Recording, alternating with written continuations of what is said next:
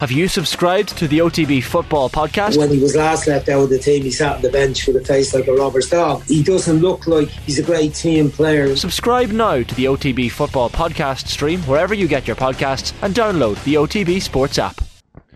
Full time here in Healy Park, Omagh, where Dublin have got their first win of the 2022 Allianz League.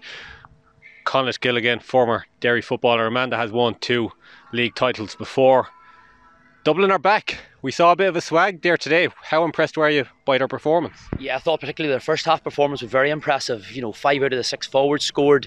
You know, they were very good in front of goal. They stopped taking silly shots. And, you know, as impressive as those in the first half, they did show elements in the second half that they're still a wee bit off where they were. But the fact that they've brought back Costello, James McCarthy played a wee bit, Eoin Murchan come off the bench, they look very close to what they'll be come championship. What was the difference in that first half that we haven't seen maybe from Dublin throughout the rest of the league so far? Yeah, look, it looked like it had a championship feel about it. They pushed up heavy on the kickouts. They got a lot of joy because they kept getting the ball around the middle, and when they had the ball they were very hard to dispossess, and they kept getting the right man. But like, they had Scully, Heard, you know, Kilkenny was pulling the strings. They just had all the answers, and whenever Owen Hampshire went off with a black card, they scored 6 points in the 10 minutes that Owen Hampshire went off when they were down to 40 men. And for me, that was the key. At that stage, they didn't look like they were ever going to pull away, but once they got the extra man, they just went to town because they pushed an extra man in the kick out, and they possibly could have had a goal in that mix as well. As you were saying there, return of the Mac, James McCarthy back in the squad. But 2 players, I don't know for you, but for me, really impressed today. Cormac Costello, but particularly Robbie McDade. What did they bring to the 15 there today? Yeah, I think McDade's worked great off the ball, and it's what he done whenever he didn't have the ball. He raided up the left wing time and time again, and eventually then he got his point. But as well as doing really well defensively, he just kept dragging the Tyrone players down the field with him, and that's not where a half forward wants to be. Like, he has been one of the foreign players in Dublin club football for 4 or 5 years, and probably didn't get the time under Jim Gavin that he maybe felt he deserved, but it looks like there's a wee bit more faith in him now, and he definitely repaid that today with a really strong performance. With this swag we've seen back from Dublin, like in terms of their sort of key players, Kilkenny, Fenton, Dean Rock, did you notice anything from them different today that we didn't see in the previous games? Yeah, well look, the one thing about it was they got 13 points, Dean Rock scored 3 points, and he didn't score any frees. You know, so if they can get the likes of Dean Rock's contributing from play a wee bit more, you know, that's the one thing that's maybe been lacking a wee bit, is that they need him for his frees. But once they get Con O'Callaghan back in at full forward, Brian Fenton had been really poor in the league just by his own high standards, but he looked to be back today. Obviously they were missing a couple, Tyrone missing a couple of players, but he made hay at midfield, and it was a great battle. And I thought between him and Kilkenny, they just seemed to control all the ball around the middle. I also thought Brian Howard was massive, you know, particularly towards the end when he took the catch under the crossbar. You know, that's what you want, box to box, but doing all the things in the big moments, and I thought he was very good. For you, Brian Howard, where's his best position in this Dublin team? It's just, I don't know, you know, I would love to see him at midfield because he does so many things that is unlike a forward. He could be a half-back, he's just so versatile. Wherever they need him, they could play him. But I think at wing half-forward, it just means that he can go where he wants. He's not under a huge pressure going forward because they just have enough stuff there. And he covered every blade of grass. And like, I know he didn't get a score today. He was probably the only forward who didn't score. But I think his general use of the ball and his play, you know, was the highest standard, and he just allowed Kilkenny just to express himself around the half forward line. And I thought the Dublin subs coming on, you know, they just looked a wee bit more at it. They're still light on the bench in comparison, you know, whenever they're missing a lot of players there. But if they can get their best players on the field and keep them fit, you know, I think, yes, the Leinster Championship, probably outside of Kildare, it looks like it's going to be very weak this year again. They're going to probably be at the latter stages. If they can avoid relegation out of Division 1 and have a bit of momentum going into the Championship, they are still going to be thereabouts, and it'll take a very good team to beat them. Looking at Tyrone, what do you think of their performance? One thing you did mention there, Dublin, I think every score they got today was from play. So discipline wasn't really an issue from Tyrone yet. They were down to 14 men, but overall, what do you think Tyrone learned from today? I think the game looked over at half time, and when you're in that situation, all you ask your team to do is, can you win the second half? And to be fair, Tyrone did do that. They had a really good passage of play. You know, Richie Donnelly came off the bench, scored 2 points. Michael Conroy came off the bench for the first time this year, and he's a player that's done really well in club football. And Tyrone, he's been in the top scorer for a year or two. The problem that Tyrone have is that out of the 8 points they scored, Only Nell Sludden out of the starting 15 scored a point. Richie Donnelly got two. They only got three from play, and they reliant on frees. They had two good goal chances, took neither. So I think they had a good second half. They had a few good performances, but I think they're going to need a wee bit more. Like having to play Kerry and Mayo, probably the two form teams in the country in the last two games, they're going to need at least a win out of one of them. And if they don't win the next one, it's just going to leave it all to play for in the very last game. But look, the league's the best competition we have at the moment. Every game, you look down the divisions, you know, and you know what you look at Louth and Antrim, and it's just so many teams coming through and showing a wee bit of form now, particularly the Ulster teams, that it's just going to make for a really good championship, particularly in Ulster. As you were saying there, players making an impact off the bench for Tyrone. We do know from during the week they have lost another player leaving the panel, Lee Brennan. How is that going to impact Tyrone further on down the line, that players are leaving? Like the squad depth, definitely not as strong as it was last year.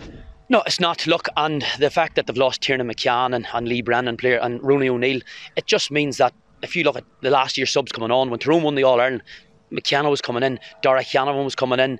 These players are now starting, so it just means that the players that are on the bench that have come in, brilliant players in their own right, but just lack experience at the real top level of county football. And it's a learning curve, and the problem you have when you're bringing in young new players is that, as Nathan Donnelly found out today, who's been a brilliant club footballer for Killyclare for 3 or 4 years, it's at the steep learning edge of it, and if you're not on it in Division 1, you will get punished. So I think Tyrone players leaving, come championship, it won't be a big deal for the team. The problem will be the standards in training. You know, Tiernan McCann, players like that, demand the highest standards in training, and the other players, they may not be there. I don't know, but look, it's not good for Tyrone to lose them, because it just ruins things even for training, for your AVB games, for your preparation coming into big games where you need your best players in training every night so you can pick your best team come a Sunday. Are you seeing any pattern in play from Tyrone throughout this league that maybe we'll see a bit more of and develop on when it comes to championship? Yeah, I think, look, early on in the first, until Paddy Hampshire got the black card in the first 15 minutes, they were kicking long ball into McShane, into McCurry, and they were almost reaping the benefits. They just one pass too many. So I think they will continue this kicking game. You know, if they can get McKenna fit and get him into the running game, they have the option to play it either way. But I just think where they're at now, they need to get their defence settled. They'll be delighted that Ronnie McNamee get the full first game of the year. You know, he'll be a big player because that allows Paddy Hampshire to move out the field. Brian Kennedy was injured today, and he was really missed because Hampshire had to go to midfield, and they just didn't have the same fluidity as they would have had through the year. You know, when Kennedy comes back, him and Colin Kilpatrick will be formidable, and they cover ground, and one goes forward, one goes back. So they lost that today, and I thought they were a wee bit gapey at the back whenever Dublin were just coming right to and running the ball down their centre. So next weekend, a huge weekend regards the relegation battle. Dublin's win today sort of draws Donegal back into it. Big game between Kildare and Monaghan next weekend. I think Tyrone are away to Mayo, and as you said, Dublin against Donegal. How do you see this relegation battle playing out for the rest of the league? Yeah, well, outside of I suppose Mayo and Kerry and the Armaghs, like everybody else has still got a chance of getting pulled into this. So nobody wants to be going to the last game. You know, what looks now, it's going to be a Mayo Kerry final, and it's a case now of the teams in the middle will be happy enough to be in the middle, but nobody wants to be going to the last game looking 2 points. You know, Monaghan do what Monaghan do, and the difference between, I suppose, Monaghan have been in a situation 2, 3, 4 times. They won't panic. They'll know what it's like to go into the last game needing a win. So Monaghan are probably the best suited to this sort of a battle, but All-Ireland champions do not want to be in the relegation zone, and all we have now, the last two All-Ireland champions in there. You know, Dublin have a bit of momentum going into it, but now Tyrone have to regroup and pick it up, and it's not going to be easy, and there's going to be two big teams going down, and in the other side it looks like in Division 2 is going to be a carve-up between Derry and Galway and Roscommon, and Derry Dunn got a massive point in the hide today, so they're going to be looking forward to getting Galway at Omagh next Saturday. I was just going to mention Division 2, your own county Derry drawn against Roscommon there today. It's very interesting, that top of Division 2 with those three teams at the moment. How impressed have you been with Derry so far this campaign, and throughout the county of Derry? Did you expect this level from the team in this league campaign? Yeah, look, Galway and Roscommon have been Division 1 teams over the last number of years, dropping up and coming down, but they're at that level, they're at the next level below Division 1, and they're very, very good. I suppose personally, I thought if Derry could have a good league, stay in Division 2 even, that would be good. But like, the teams at the lower end of it, they blew them away really, really easily. And the fact that they went to Roscommon, like very few of the teams, even the Dublins and Tyrones, they all struggled in Hyde Park, and Derry could have stole the full 2 points had Emmett Bradley's free kick went over near the end with the last kick. So Derry have been very, very impressive. They've pretty much playing the same team every week, but that's Rory Gallagher's thing. You know, he doesn't mix and match, he doesn't change. He's got a formula, and they are playing to the peak of their potential. And like Shane McGuigan today scores 8 points. Derry have only 5 different scorers, which is low for Derry. Like the last day out, they had 9 different scores. So when Shane McGuigan is off form, like he was the last day, different people stepped up. Today he was on it, and they were 4 points down at half time to come back and draw that game and to possibly nearly win it. You know, it just shows how far Derry have came from being in Division 4 3 seasons ago. What has happened with Derry? Like the last 10 years, maybe they have been an up and down team, inconsistency there. But what has changed? Like from the structure down, has there been? Is this currently what we're looking with Derry? A good crop of players that, you know, potentially for the next 10 years can keep growing, or has the structure, regards the club game in Derry, finally found its feet, and now we're seeing the rewards right there now? Look, I think there's a mixture of things. You know, Rory Gallagher was the man that the county board wanted and got. The players have bought into what he was doing. Then the pandemic came, and it was almost a perfect storm because there was no travelling, there was no distractions. You know, Derry's a very young panel, and there is certain things drawn. There's football in America, there's travelling to Australia. None of that could happen. So he's had the same group of players. All the players that he's wanted pretty much is committed to the cause. So in other years, there's been players that maybe didn't commit to the county panel. That hasn't happened now. All the players he wants there, and they're all buying into it.